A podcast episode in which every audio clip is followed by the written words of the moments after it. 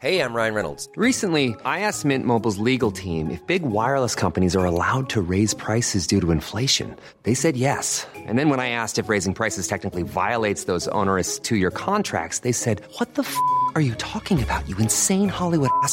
So to recap, we're cutting the price of Mint Unlimited from $30 a month to just $15 a month. Give it a try at mintmobile.com slash switch. $45 upfront for three months plus taxes and fees. Promo for new customers for limited time. Unlimited more than 40 gigabytes per month. Slows. Full terms at mintmobile.com.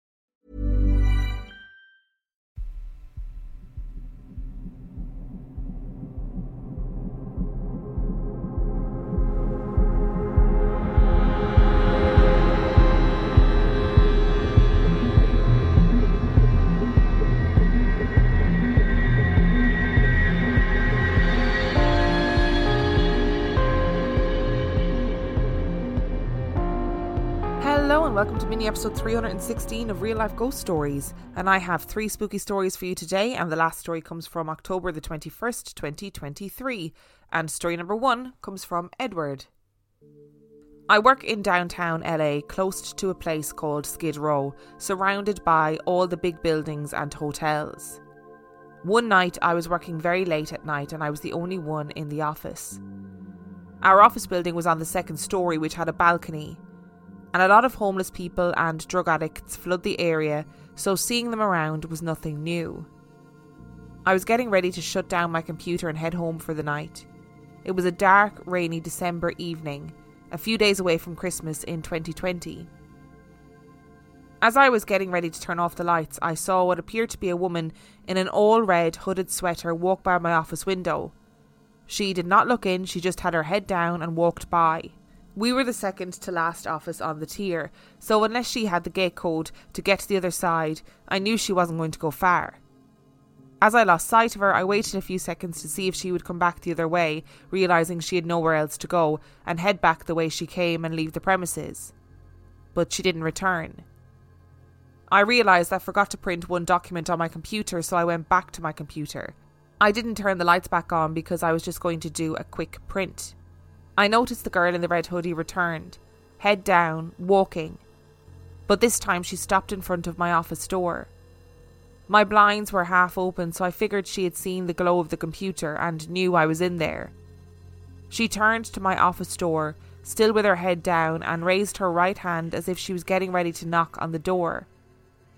Me being in the Christmas spirit, which I normally would never do, I walked over to the door thinking maybe she needed help or a few dollars. As I got to the door, I unlocked it and opened it, and no one was there. My stomach dropped. I looked up and down the tier, and no one was there. This had me shook. There was no way she could have disappeared that quickly. I quickly shut the door and locked it as I was going back to my computer to finish my print. All of a sudden, the computer shut down on its own. The lights in the office flickered on and off three times and stayed off. I quickly grabbed my stuff and got the hell out of there. All night I was tossing and turning in bed, wondering what the hell happened. Was I hallucinating? Was someone playing a trick on me? I knew we had security cameras, so the first thing I did the next morning was log in to check the cameras. There was no footage of anything. Not even me opening the door. It seems the camera went out and stopped recording about 10 minutes prior to when all this happened, and didn't begin recording again until later on in the night. For months, I was going back and forth with myself, thinking if my mind just made all this up. But why would the camera stop recording? It just didn't make sense. So at the end of it, I just came to the conclusion that I'm probably just going crazy and my mind made all this up, so get over it and move on. A few months had passed. It was mid March and I began hearing about this new documentary that people were going crazy about. It was called The Vanishing in the Cecil Hotel. I was interested to see it because this place was walking distance from where I work. When I saw it, my heart stopped. I saw the young girl in the elevator in a red hooded sweater. And that was the girl outside my office that night. I am certain of it. My mind started racing, and it came to my mind the reason I didn't see her after the first time she walked by is right before the gate to get to the other side there was an elevator. She must have been in there. I believe that's what attracted her. The story of Elisa Lam is that she passed away in 2013. She drowned mysteriously in the water tank of the Cecil Hotel. The last footage of her was inside an elevator, and she seemed to be communicating with something. Until this documentary came out, I have never seen or heard anything about this. I know it's hard to believe, but I know that that was the spirit of Elisa that I saw that night. Edward, this story gave me the heebie jeebies. If I'm working in the office on my own late at night, I mean, I wouldn't be because I'd be too scared. I'd be way too scared. And I think it takes great bravery to work in the office on your own at nighttime because I feel like offices are those kind of spaces where during the day it's like bustling, full of life, not scary at all. And then at nighttime, when there's nobody there and it's suddenly very scary, I just I wouldn't I wouldn't enjoy it, I don't think. I'm pretty sure LA as a city has like the second largest homeless population in the US. So I could totally understand how you're working close to Skid Row and and you see this girl that you don't know with a hoodie up late at night coming into the office. I think all of our first assumption would be that it was a homeless person who had come in for whatever reason, looking for shelter, looking for food, looking for a few dollars, whatever it was. But the fact that you didn't just see her once blows my mind. The fact that she walked away and then came back and looked as if she was going to go knock on the door and then you open the door and there's nobody there. That's wild. And it was clearly something that you wrestled with in your brain for a while afterwards, went and checked the CCTV footage, the whole lot. It's clearly something that deeply impacted you and you couldn't find an explanation for, right? And I'm sort of stating the obvious there because you explain that in your story. But I think it's important to point out that you went to try and find a logical explanation. That's how much this rattled you. If you just thought it was a person coming into the office, like a human living person coming into the office, you wouldn't need to go and find a rational explanation, you know, because you'd be like, oh, it's just somebody who wandered in. This story actually makes me feel really sad. Um, the Elisa Lam case was one of those cases that when I was sort of in my late teens, early 20s it was like a big big news story and the footage of the elevator was you know big news and people were speculating that she was possessed or she was communicating with spirits etc etc when actually i think she was you know fundamentally she was a mentally unwell girl who i believe in my opinion had some sort of episode. And I I don't I don't understand how she ended up in the water tank but that's where she ended up and it's incredibly sad. Because she was young and traveling and vibrant and full of life and all of those things and it just makes me really sad. And this has made me even sadder to think that she's you know that she's her soul is i don't know wandering around. I think i just need to tell myself that this is like uh, an echo through time a residual energy rather than her spirit or soul or whatever you want to call it. And you know what edward? I think maybe maybe there's an importance here in recognition and seeing something, acknowledging it, recognizing that it's there, and then later recognizing, oh my God, I think this was the spirit of Elisa Lam that I saw. Because maybe that's important, you know? Maybe just the recognition and the acknowledgement is what's important. Although, don't work in the office again late at night. Ready to pop the question and take advantage of 30% off? The jewelers at Bluenile.com have got sparkle down to a science with beautiful lab grown diamonds worthy of your most brilliant moments. Their lab grown diamonds are independently graded and guaranteed identical to natural diamonds, and they're ready to ship to your door. Go to Bluenile.com to get 30% off select lab grown diamonds. That's Bluenile.com for 30% off lab grown diamonds. Bluenile.com. Hiring for your small business? If you're not looking for professionals on LinkedIn, you're looking in the wrong place. That's like looking for your car keys in a fish tank. LinkedIn helps you hire professionals you can't find anywhere else, even those who aren't actively searching for a new job but might be open to the perfect role. In a given month, over 70% of LinkedIn users don't even visit other leading job sites. So start looking in the right place. With LinkedIn, you can hire professionals like a professional. Post your free job on linkedin.com slash spoken today. And story number two comes from Lorna.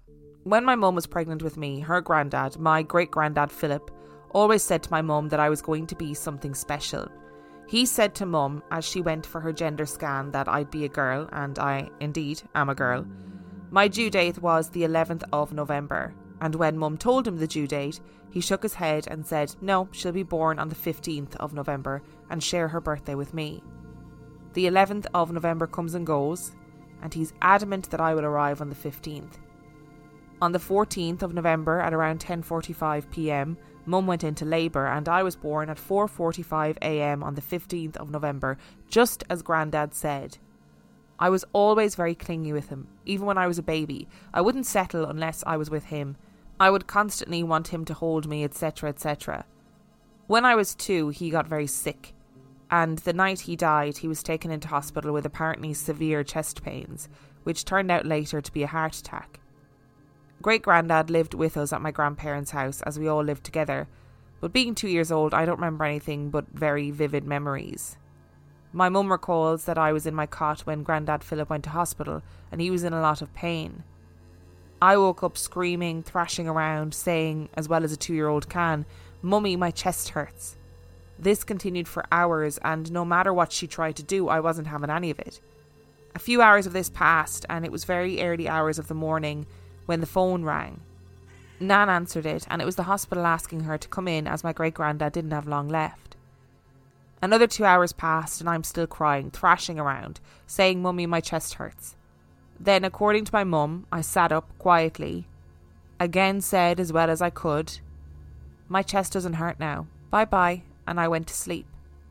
Whilst mum thought nothing of it, ten minutes later, Nan called to say Grandad Philip had passed away. Mum asked how long ago, and Nan answered, around ten minutes ago.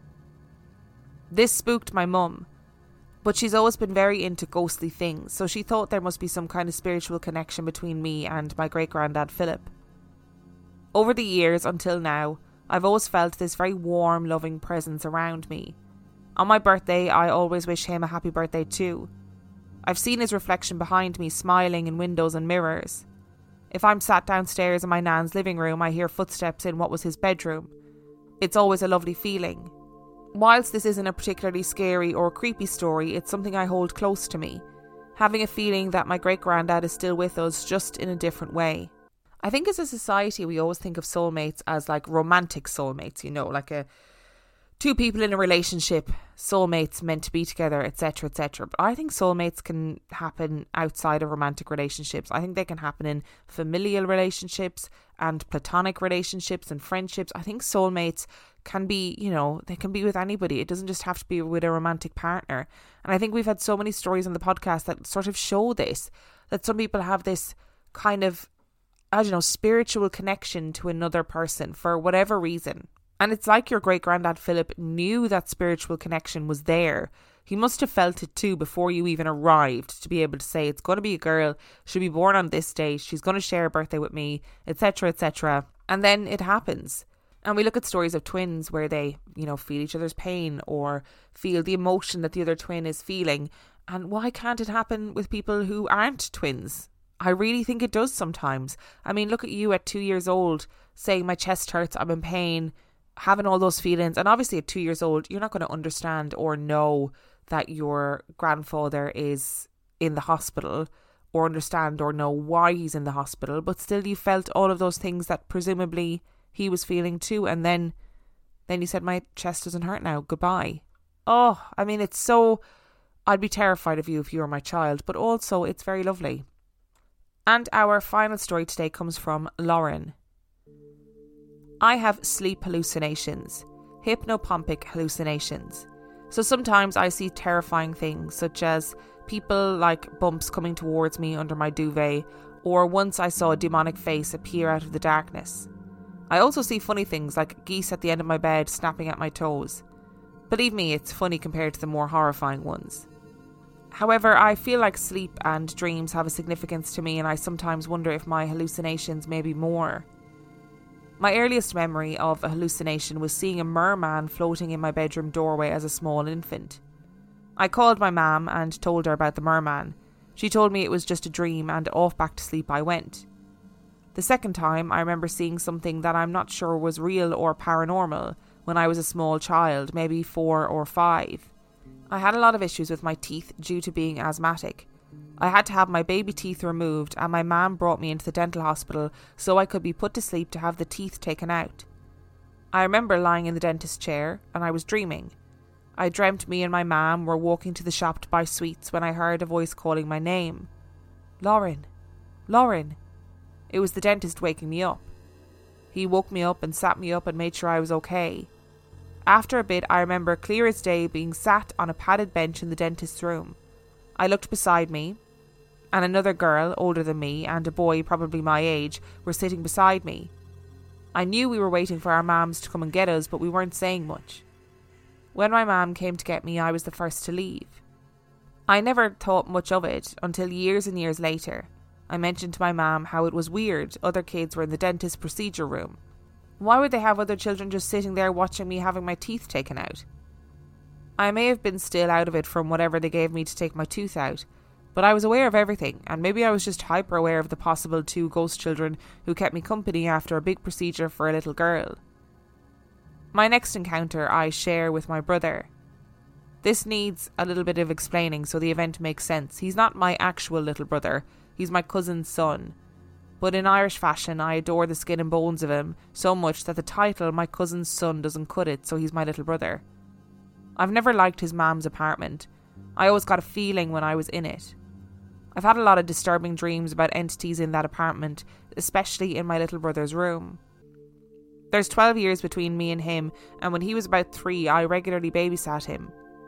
This particular night, my cousin, his mam, was going to be away for the night. When I got to her apartment, he was already asleep. He knew I would be there, but I was worried that he'd potter into his mam's room, as babies usually do during the night, and get a fright when he saw me and not his mam. So I couldn't sleep properly as I was listening out for him. The time came when I heard him stir and heard his little bare feet pitter patter up the wooden floored hallway. I had my back to the door and feet out from under the covers. Mistake number one. I said to myself, just lie down, don't sit up out of the bed or it'll frighten him. He came into the room, and something was off. The energy in the room was tense and angsty. I heard him walk around the end of the bed, and then he just stopped. I felt a little finger run its little nail up the middle of my foot like a tickle. I jumped out of the covers as it gave me a fright and scoldingly said his name. But he wasn't in the room, I was alone. Ensue pure terror. I ran into his room, and there he was, sleeping soundly, not a bother on his little face. I could have vomited with the shock. I didn't sleep for the rest of the night and have always been apprehensive to stay there. Something has always told me it was a little girl who came to tickle my foot and initiate me into the Keep Your Feet Under the Sheets club. I told his mam, and she laughed. Her own mother's house has had very weird stuff happen, and I've experienced weird stuff in it too. But they're the stories for another day. He's 20 and I'm 32. Only this year I told him about what happened. He was astounded and said to his mam, That's mad. I've always said there was something weird in our house. I've seen loads of weird things. A medium once told his nanny a little girl and an old man protect him. So who knows? Maybe a little curious soul wanted to know what would happen if she tickled the foot of a babysitter. I've heard you talking about the Hat Man a few times and I've met him. An ex's granddad passed away many, many moons ago. My ex lived in the grandparents' home, and I stayed over regularly. One night I woke up. The moon was dimly lighting the room, but my eyes were drawn to the corner. In the corner was a shadow the distorted shadow of a man wearing a top hat. I couldn't make out the details of his face, just the outline of him with the top hat, of course. I was freaked out but not afraid. I saw him another two or three times. Where this takes a turn is obviously the nanny was grieving her husband. Shortly after my visits from Top Hat Man, she started having night terrors and would wake up screaming, No, get out! My ex would always run in to comfort her. They put it down to the grief, but she was asked what her nightmares were about, and she said when she woke up in the night there was a man wearing a hat standing at the end of the bed. I told my ex I had seen him too, and I got scolded for it. I think it frightened him so I kept my mouth shut and never saw the Hat Man again. My last story is slightly more heartwarming. I had a cat years ago, a black cat. Her name was Chloe and I adored her. At one point, we had a running joke that there was a ghost cat in the house along with my Clobo. Sometimes my dad would let Chloe out the front door, walk straight to the kitchen, and she would be waiting at the back window. Not a chance she ran that fast around our block of houses or my dad would let her out of the house and maybe 20 or 30 minutes later she'd be back in again. He wouldn't have let her in and couldn't remember letting her in, so either Chloe had mad skills for squeezing her chunky, overfed self through the letterbox, or there was some weird stuff going down. We nicknamed this MacGyver shadow cat Ghost Cat, very original. One day I was alone at home with Chloe. I was on the phone to my friend and I walked down the stairs into the front room and Chloe was sitting on a stool. I stood at the stool looking at her while I chatted away. Then I heard a thump at the end of the stairs. The stairs is in the hallway a good bit behind me, and like all stairs, one of the steps has its own signature sound, and our last step was it. I swung around to see what it was, and to my utter shock, Chloe had casually sauntered off the bottom step. I gasped out loud and immediately looked at what was on the stool. There was nothing there. I had just been beside her, looking at her on the stool within arm's reach. Needless to say, this confirmed, at least to me, that we did indeed have a ghost cat. I saw the ghost cat numerous times. She would always be off to the side, or you'd catch her in the corner of your eye, curled up sleeping. Sadly, my Chloe passed away a few years back now. I was only short of climbing into the little grave that we dug out my back garden with her. She comes to visit in my dreams, and it's always such a loving, warm, and comforting experience. It feels like nothing else. I know it's her checking in on me and letting me know that she's okay. We jokingly call real Chloe Ghost Chloe now. Since Chloe died, I don't see the ghost cat anymore, but I have heard her purr outside my bedroom door during the night. I hope my experiences help others to feel comforted and know that you're not crazy. And clearly, I'm such a hoot to be around, even ghost children Ghost Top Hat Men, and Ghost Cats are just lining up to ensure that I never have another sound night's sleep for the rest of my life. Hypnopompic is such a good word. Hypnopompic hallucinations. What a phrase. And I totally see your conundrum. Like, you know, you have these hallucinations of, like, you know, geese at the end of your bed snapping at your toes. Oh, that does sound really terrifying. And things like a demonic face, you know, bumps in the bed that are people coming towards you. Like all of those things sound absolutely terrifying.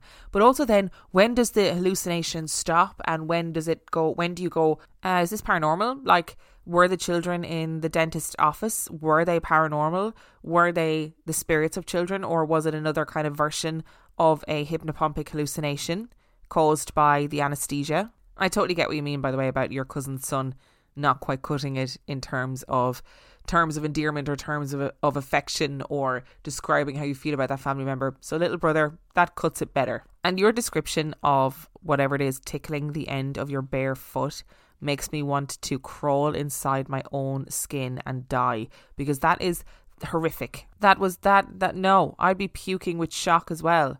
Hideous. That is literal nightmare fuel for the people who are too afraid to keep their feet out of the sheets at night time. And having talked about the Hat Man so many times on this podcast, like I do wonder if the Hat Man is attracted to negative energies and there's you know there's there's few things that are as negative as going through acute grief. So maybe that's why the Hat Man rocked up. I mean again, stay away, you're not welcome, etc etc. I've called him out numerous times. He is not forthcoming with information as to the why of his behavior, but you know, we'll we'll keep calling him out and see if we get anywhere. And your cat sounds amazing. And I, I wondered when I was reading your story, I wondered if real Chloe, being alive and well, was keeping something ghostly company, and that's why it was knocking around in your house. I love a pet story when they come back in your dreams to say, hey, I'm okay, I'm still looking out for you. Thank you so much for listening to today's episode. Thank you to Edward, Lorna, and Lauren for sending in your stories. Remember, the last story came from October the 21st, 2023. And if you would like to send in your story, you can do so by emailing it to real life ghost stories podcast at gmail.com. You can also check out the website, real. And if you are desperate for some extra content, you can subscribe to the Patreon. That is patreon.com forward slash real life ghost stories, where for $5 a month or $2 a month, you get access to heaps of extra content, as well as every single main and mini episode completely ad free. And on that note, I shall see you next time. Small details are big surfaces, tight corners are odd shapes, flat, rounded, textured, or tall. Whatever your next project, there's a spray paint pattern that's just right. Because Rust new Custom Spray 5 and 1 gives you control with five different spray patterns. So you can tackle nooks, crannies, edges, and curves without worrying about drips, runs, uneven coverage, or anything else. Custom Spray 5 and 1. Only from Rust